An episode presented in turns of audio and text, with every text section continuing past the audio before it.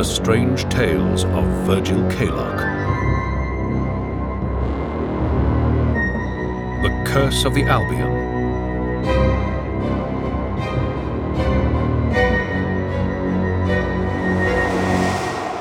Chapter 3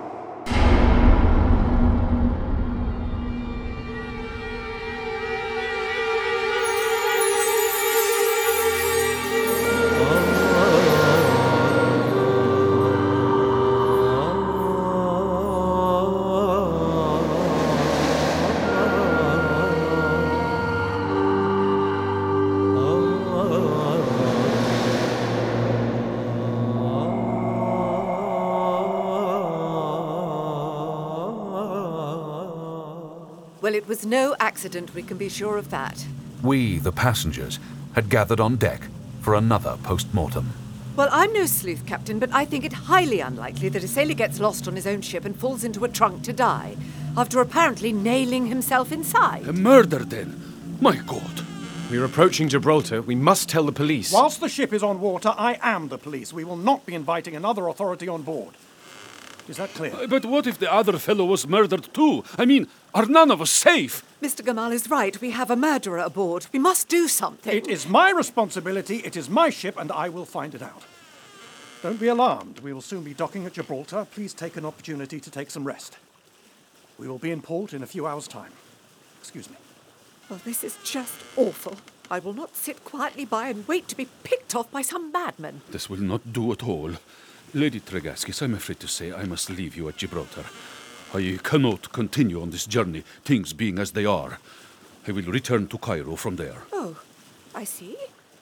But of course, Mr. Gamal, I perfectly understand. But please do come on to London. It would be a shame to miss it. He is more yours than anybody's. No, no. I am happy to leave it to you. M- Mr. Kaylock, I am leaving the cargo in your hands. I will say my farewells when we dock, but now I must pack my things if you will excuse me.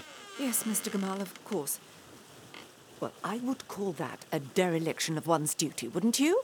We are certainly persevering against very difficult events, but we don't just walk away. We have a responsibility to endure, no? On arriving in Gibraltar, Lady Tregaskis decided that she too would leave the expedition. The fun had gone out of the enterprise, and she announced that she would be happier and safer by making her way to London on a different ship. The captain refused shore leave to all the sailors and insisted on a rapid turnaround.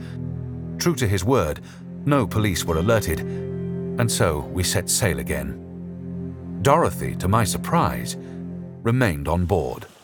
I couldn't leave now. Why should I? Well, because everything has taken a turn for the worst. It could be dangerous. It is dangerous. So why didn't you leave? I couldn't. I am an employee. I suppose this is exactly what I am employed to do. Keep the stuff safe and make sure it all arrives in one piece. And do you suppose that I am not an employee? Do you imagine I am a wealthy adventurer like Lady Tregaskis? I am here to write the story of this journey. It's proving to be quite a story, too. Not the story Lady Tregaskis wanted, I'm sure. Actually, I think she was thrilled by the first death, Glazer. She knew it would be attributed to the curse. Plenty of copy, plenty of sensational copy. But then with Cobb, she was just scared. And are you scared? Yes. Yes, I think I am. And who wouldn't be? It's a natural reaction. We're scared for good reason. I would like to survive this journey. Listen, we should join forces. I mean, if you trust me. We should stick together. Watch each other's backs, safety in numbers, and that sort of thing. The number being two, I suppose. Well, there's the captain, but he's got a near mutiny on his hands. The sailors don't trust us, and then there's Penhallow. Uh, thank you, Virgil. Two's fine. I wouldn't want Penhallow watching my back. You distrust him? Yes, yes, absolutely. Come on, we all do. I wish he had left at Gibraltar, don't you? Yes, I suppose so. I would rather he came nowhere near me. While you're gallantly watching my back, do you think you could find the time to watch him too? As we passed through the Straits of Gibraltar and out into the open ocean, the seas, which had felt settled and calm, became wilder and the wind more fierce. The melancholy that had beset the ship through the Mediterranean became fear and dread in the Atlantic. The sailors looked at me, at all of us interlopers on their ship, with suspicion and mistrust. We had brought the curse upon them. We had brought death. We in turn looked at them and at one another too. Each of us, wary and nervous, kept our own counsel. The weather is turning on us, McNeish. Prepare the ship. Strike the royals. The storm is nearly upon us. Captain! The storm was indeed soon upon us, as if by passing through the Straits of Gibraltar we were sailing into chaos. The sea began to swell and boil, and the wind dragged at the sails, even as the sailors toiled to pull them in. We were soon blown from sight of the coast, and being the only humanity in that hideous maelstrom, we had the full attention of the elements.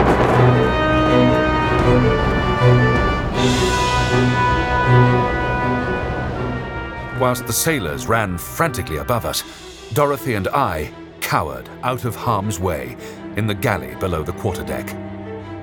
You know this happens frequently at sea. Nothing to be alarmed about. They know what they're doing, all right. They might not like us, but they know how to handle a ship.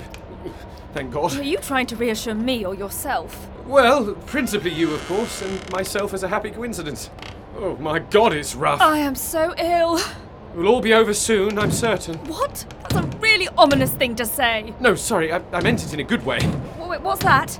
That that banging sound? The ship's falling apart? The ship was designed specifically for harsh events just like this. Really, don't worry. It's quite safe. Mind if I join you? Mr. Penhallow. Uh, no, not at all. The floor is the best place, really. I tried sitting on the bench, but I felt worse. How are you faring? Well, thank you. Really? Good for you. I feel really rather dreadful. Don't you feel sick? Don't say that word. I will sit here if I may. Well, you certainly seem calm.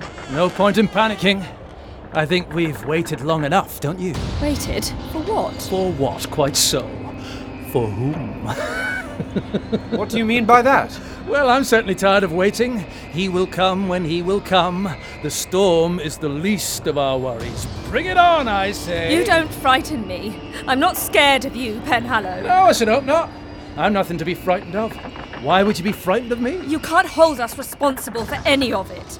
If you were so concerned about your precious mummy, why in God's name did you dig him up? None of us are responsible for anything, I quite agree. You're not responsible, I'm not responsible, nor was Glazer or Cobb. It doesn't matter, though, does it? What are you talking about? We are all innocents, we are lambs, we are flies, we are servants. When the master strikes out, he doesn't care who's responsible. It's quite simple. He is angry. The servants must pay. Absurd. You are sick, Penhallow. Emhotep nisu erichas henebun sum. Stop it! Emhotep nisu ericha senebun sum. Shut up! Please, stop it, stop it, stop it! Dorothy, He has come. He walks amongst us, senebun. Get me out of here! I can't stand this. Dorothy, Dorothy! Damn you, Penhallow! I followed Dorothy out of the door and up onto the deck, the wind and foam whipping my face. Dorothy! I grabbed at the gunwale, blinded by the spray. The sailors, cowed by the blasts, wrestled with the ropes and sails, McNeish barking orders to those that could hear him above the roar. Reef the mainsail! Get below, Mr. Keeler! Dorothy! She's out here somewhere! Mr. Keeler! Get below! I stumbled out onto the deck, grabbing at anything that would keep me upright. And then I saw her, near to the bow, holding fast to the rail and looking down into the thrashing waves. What are you doing? Dorothy, get back below, for God's sake! Look! There! The hull of the ship! There's a man! There's a man! Look! Something, someone, was stuck to the hull, 20 feet down from where we stood. The figure looked as if he were hugging the ship, as if he was holding on for dear life, his body disappearing into the spume and then rising up again out from the angry sea. His lolling head fell back with the surge, and his mouth hung open as if he were calling to us. But his eyes were cold and dead. The storm subsided. The seas became calm once more. and the body of the captain was brought on board. He had been nailed, crucified onto the hull, his body affixed by long nails driven into the very fabric of the ship. The brutality of his murder was unfathomable, but the circumstance of his death tipped conjecture into madness. It was murder beyond question, but by what demonic agency? The old king in his painted coffin lay just feet below the deck, but few of us could now believe that he was truly dead. In the absence of the authority of Captain Hendrik, the crew lost their restraint and, in a frenzy of anger and fear, went about to throw the sarcophagus and all vestiges of the cargo overboard. Several crates of priceless artifacts had already been sent plunging over the side before I found myself standing between the men and the sea, brandishing a pistol. Be rid of it. It's evil. Pure evil. Over the side. Stop. Now. Put it down. There will be no more of this. I am responsible for this shipment. I will not have it destroyed. Put the crate down, or, or I will shoot. If anyone touches any of the goods, I swear I will fire. The sailors paused. All commotion stopped. I had their attention, though it was clear I did not have their respect. The surprise in their faces turned to malice. They edged further towards me, testing my resolve. They surely knew that there was none. My hands shook. I made to raise my arm to shoot, but to my dismay, I lowered the gun instead. My weakness was clear to everyone. A weakness that would surely send me bludgeoned and bloody into the arms of the sea. Enough! Hold! Stand back! Listen very carefully. The cargo will be placed back in the hold. We will sail to Lisbon. We will offload it there. In two days' time, we will be rid of it. Until then, we carry on. You hear? We carry on. Go against me, and you will be shot. Any more talk of jettisoning our freight will be punished. Am I clear? Am I clear? Yes, sir. Yes, sir. Now go about your work. We will get this done. We will not forego our duty and destroy our livelihoods too. To work! On move! You can give me that pistol now, sir. Yes, quite. Bloody useless at this sort of thing. God, are you all right? Yes, I'm so sorry. I tried. You are very brave. Thank you, Mr. McNeish. It will be best if you keep to your quarters until we reach Lisbon, both of you. Listen, it's Penhallow. I'm certain of it. The things he was saying. It's just not possible, miss. Not Penhallow, not anyone. Look, there will be an explanation. It's Penhallow. He did this. I don't know how, but he is responsible. No one has seen him do anything, Dorothy. He's strange, certainly, but Now, I I don't think- like Penhallow. He has no respect for anyone, but he's not done this. Then who? In Valletta, I found a church and I prayed. For the first time in 30 years, I prayed. For 30 years, I haven't believed in angels or spirits or God. But I've seen evil on this ship. It's real, it's alive. Then why didn't you let your men destroy it? Evil is chaos. It turns men into beasts. Order keeps it at bay. Duty and discipline is the only path. Evil follows weakness. It lives in the weaker man, and it preys on the weak and helpless. By that, I suppose you mean me. Now, Penhallow will be put under lock and key. Keep him out of harm's way. The crew needs someone to blame. He'll do. Several members of the crew roughly bundled Penhallow to the hold with the cargo. He went calmly, almost serenely. He didn't struggle or protest his innocence. He seemed more bewildered than angry or upset, like a man coming to terms with a sentence of death. He sat meekly in the storeroom on a wooden chair, surrounded by the treasures he had so carefully packed a few weeks before. And he stared, stared intently at one crate in particular the crate that held the body of the dead king. And then we locked him in. My intention had been to keep an eye on Penhallow and visit him frequently with food and water. On my first visit that evening, however, I found the door would not open. I turned the key, but it had been barricaded from the inside. Penhallow? Penhallow? you're you all right? Have food and water. Penhallow? Good evening, Mr. Kaylock. Look here, I, I can't open the door. Everything seems calm enough now, doesn't it? All quiet here. You're all right? You're not hurt? But the storm was just the beginning. He'll be back. Very soon, I suppose. Mind if I smoke? Penhallow? Yes. Are you all right? Do you know, I think I am. I think I am exactly where I'm supposed to be, sitting here quietly, quite content, waiting. You made a big mistake, you know. A mistake? What mistake? You should have let them get on with it. Send them to the bottom of the sea. It really would have been the sensible thing to do. A last chance to escape. I couldn't let them destroy it. No. No, you couldn't. No more could I. It's a pity. Should have let them do it.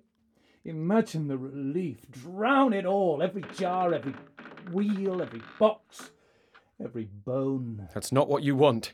No matter what I want, really. Or you. And what does he want? Revenge? Revenge? No, he wants.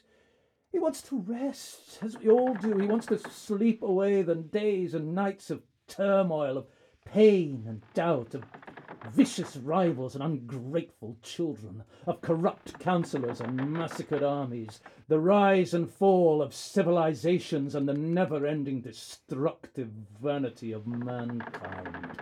He just wants to sleep. I should say he wants to murder each of us, one by one. No, no, no, that's not what he wants at all. He's dead. You do know that, don't you? His days of cruelty are past. You're wrong.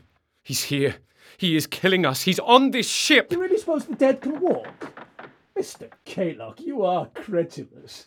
He's been in his tomb for over 3,000 years. There is nothing left but dust, dust and sand. No threat at all. Who then? You? It's not possible. Of course not. Me? Then who? You know who.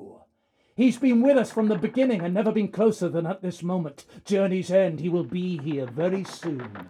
Osiris. Oh, the vanity! You think you've summoned the Lord God of Death himself, the destroyer of all things. You really are impressed with yourself. Not Osiris, only his dog headed servant. Surely that should be enough for you. Anubis. To disturb my body is to disturb the gods. We have disturbed the gods. We have made ourselves visible, and they have set the dog on us, and there is nowhere to run. While Penhallow spoke, I became aware of a thin plume of smoke curling from the bottom of the locked door. Penhallow. My God, what have you done? Fire or water, it really makes no odds. Either will be welcome. You see, I'd rather get going. I intend to be gone before he comes for me. I'm a coward, just like you. I'd really rather not be around to meet him in person. He's coming, Kaylock. Very soon he'll be here for me, for you, for all of us. You're insane. I'll get help. Hold on. Help! Fire! Fire! In the few short moments it took me to raise the alarm, the fire had taken hold of the storeroom and had spread to others along the galley. The sailors beat at the flames with sailcloth and bucket after bucket of seawater, but it had taken hold, and soon the entire lower deck became a nightmare of dark, choking smoke and raging flame. Virgil! Virgil, leave it! It's too late! There's nothing you can do! Dorothy! Get out of here! Get to the lifeboats now! This ship is finished! The fire had already reached the deck. The heat was unbearable, and I could barely see through the thick smoke. Leave your stations! Abandon ship! Abandon ship! We watched from the lifeboats as the fire took hold, climbing the mast to the rigging and sending the burning sails crashing onto the deck, the flames reflecting on the water. The ship was a flaming torch on an ocean of darkness, the black smoke rising to join with the ebony night sky. The boat listed, and it would not be long before the smoking wreck disappeared beneath the waves. Virgil, it's gone. It's all gone. I'm so sorry. Thank God we're free of it. Look. Look there. On the deck. He's there. He's alive. Penhallow stood on the deck, his hands on the gunwale, looking out to sea. at us. I couldn't see the expression on his face. He was almost completely obscured by flames and smoke, but his posture appeared quite calm. His clothes seemed torn and ragged, and lines of cloth trailed from his body down the side of the ship. They smoked and coiled as they burned, but they were not his own clothes. They were an adornment. He was wearing the wrappings from the body of the old king. Was he smiling? Yes. He was smiling and nodding at us, whilst the flames grabbed at him. And standing behind him, a figure. A dark figure that seemed to have grown out of the billowing smoke. A giant. Its hands rested on his shoulders, and it too looked out across the sea at us. It had the body of a man and the head of a dog.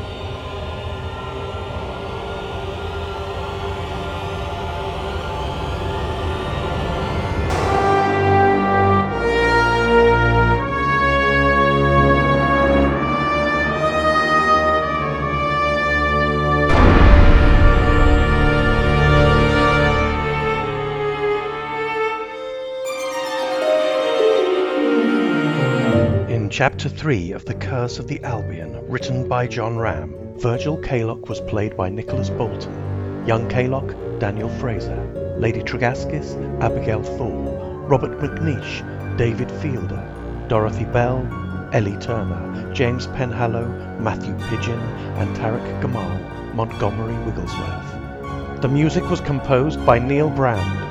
The Strange Tales of Virgil Kaylock are supported by the Arts Council Lottery Fund and produced by Richard Varman, Martin Malone, and John Ram. It is a Kaylock production.